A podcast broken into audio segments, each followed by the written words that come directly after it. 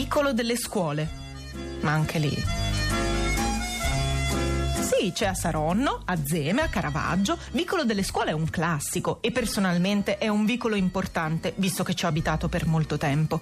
Vicolo delle scuole non si smentisce mai, di solito è stretto perché è vicolo e di solito ci sono o ci sono state delle scuole. C'è solitamente un via vai di bambini, di mamme o papà che aspettano, di ragazzini che suonano i campanelli e scappano e di macchine che nel vicolo non possono entrare, di gioia per la fine e di lacrime per la nota. Lo so perché ho visto tutto con i miei occhi. Io non andavo a scuola in vicolo delle scuole, ci abitavo e basta. A scuola ci andavo in bici, così mi sentivo grande e indipendente.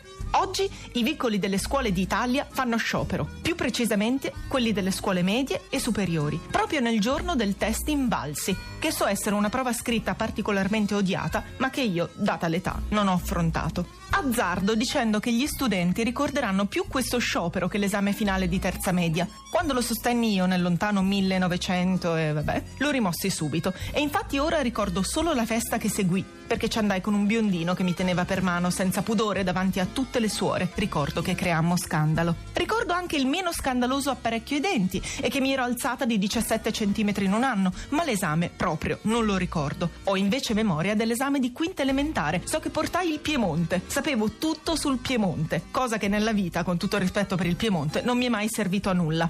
Gli scioperi invece si ricordano tutti, quelli per il freddo, quelli fatti in nome della giustizia, quelli che erano solo una scusa per non andare a scuola, quelli con gli slogan azzeccati, quelli senza slogan, ma soprattutto quelli che iniziavano in un vicolo delle scuole di provincia, dove la scuola si fa, e finivano in piazza a Roma, dove la scuola si decide.